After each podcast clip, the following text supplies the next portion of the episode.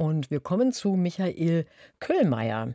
Der hat als Autor eigentlich einen ganz guten Ruf, aber auch einen etwas windigen. Das darf ich so sagen, weil er das über sich selbst auch sagt. Und zwar in seinem neuen Roman, Das Philosophenschiff in dem er als Schriftsteller Michael Kühlmeier auftritt. Er sei einer, der gerne mal Dinge erfindet und behauptet, sie seien wahr, um so seine Leserschaft hinters Licht zu führen. Ich bin jetzt gespannt, wie sehr Jörg Margenau hinters Licht geführt hat. Er hat das Philosophenschiff schon gelesen. Guten Morgen, Jörg. Guten Morgen.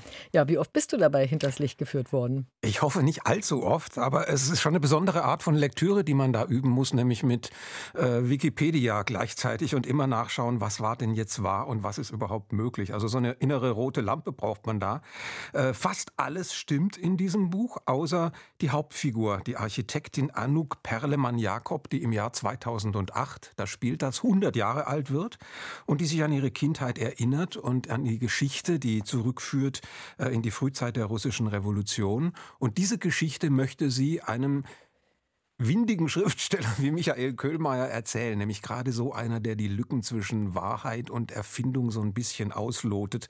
Der kommt ihr also gerade recht, den lädt sie zu einem Geburtstag ein und erzählt ihm ihre Geschichte. Und also man da muss von vornherein vorsichtig sein.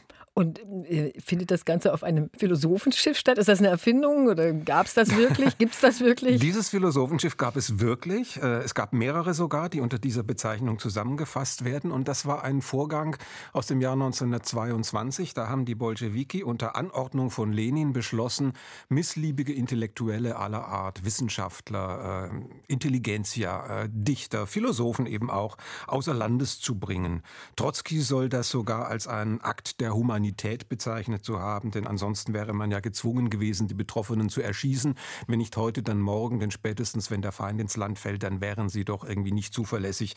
Also raus mit ihnen. Und diese Schiffe, die äh, sind dann von äh, St. Petersburg, Leningrad aus dann in den Westen gefahren. Zwei davon sind nachweisbar. Ein drittes, ein Luxusdampfer, ein riesengroßes Schiff mit nur sehr wenigen Passagieren drauf. Das ist dann wohl die Erfindung von Michael Köhlmeier, denn auf diesem Schiff bringt er all seine fiktiven Gestalten unter. Und eine davon, nachdem das Schiff fünf Tage auf dem finnischen Meerbusen vor sich hin dümpelt, ist eine Gestalt im Rollstuhl, gelähmt, halbseitig und es stellt sich heraus, es ist Lenin selbst, also der Mann, der die Aktion angefordert hat. Das ist dann natürlich auch eine Erfindung, das ist nicht so schwer rauszukriegen, aber ob Lenin tatsächlich Jack Londons Ruf der Wildnis gerne gelesen hat, das weiß ich zum Beispiel nicht. Das, womöglich ist das wahr. Da bleiben wahrscheinlich Fragen offen. Aber welche Geschichte erzählt denn die hundertjährige Anouk Perlemann-Jakob? Sie erzählt, sie war in dem, auf diesem Schiff, sie war damals 14 Jahre alt, mit ihren Eltern zusammen ist sie da. Und es wird erzählt, was ihr da widerfährt. Und die Begegnung mit Lenin, die Gespräche nächts, nächtlich an, an Deck werden wiedergegeben. Äh, das ist die eine Ebene des Buches. Die andere aber ist, wie kommen sie überhaupt dahin? Warum waren ihre Eltern verdächtig? Ihr Vater, ein Architekt, äh, lebte in Paris im Jahr 1908 und dann gerät man da in das Milieu der russischen Migranten. Und da hat der Vater und die Mutter, eine Ornithologie, Psychologin. Äh, einige Leute gekannt, die dann später verdächtig wurden, zum Beispiel den Sozialrevolutionär Boris Savinkov oder den Lyriker Nikolai Stepanowitsch Gumiljow. Das sind Realfiguren, da kann man tatsächlich die Geschichte dann nachlesen von denen und die kommt im Roman auch vor. Das ist alles ganz original und detailgetreu nacherzählt.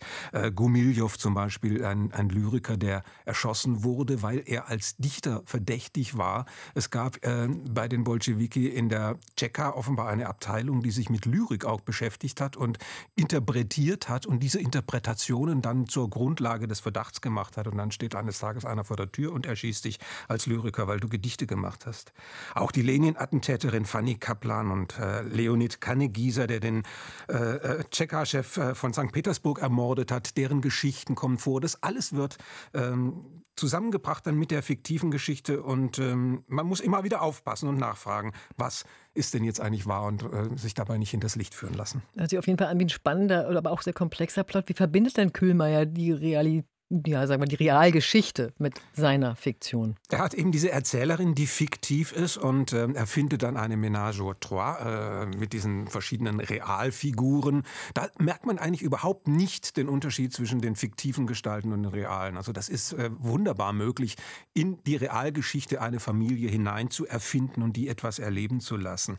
Und man muss aber zusätzlich auch noch deshalb aufpassen, weil die Erzählerin Anouk Perlemann-Jakob, diese hundertjährige alte Dame, irgendwann zugeben muss, dass sie auch nicht immer ganz die Wahrheit sagt, dass sie ein bisschen flunkert oder wie sie selber das formuliert, die Wahrheit ein bisschen von sich weg erfindet, um sie sich selber vielleicht auch erträglicher zu machen. Also sie versucht auch diesen windigen äh, Schriftsteller Michael Köhlmeier, der dann auf seine Weise das wieder alles ordnet und aufschreibt, äh, hinters Licht zu führen. Auch das muss man dann noch mit berücksichtigen. Da sind also verschiedene Ebenen.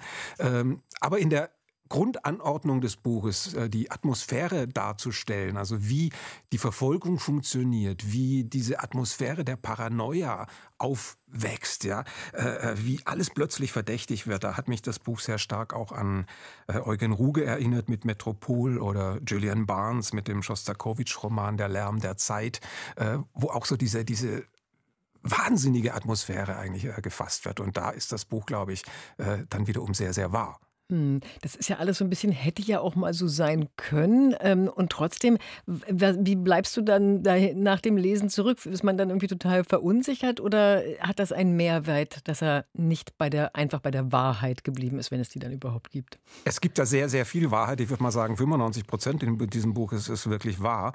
Und äh, andererseits äh, gibt es eine fiktive Wahrheit, nämlich was diese Stimmung und Atmosphäre der Zeit betrifft. Und das Dritte, auch sehr produktiv, dass man als Leser Leser Misstrauen hat und Zweifel und äh, auch Möglichkeiten auslotet. Es könnte etwas so gewesen sein. Das erweitert ja auch den äh, Raum der Wirklichkeit. Also insgesamt finde ich, ist das eine sehr anregende Lektüre, gerade dadurch, dass man selber auch weiter nachforschen muss. Ja, vielen Dank, Jörg Margenau. Michael Köhlmeiers Das Philosophenschiff ist bei Hansa erschienen. Diese Information wie immer nochmal kompakt bei uns auf RBB Kultur.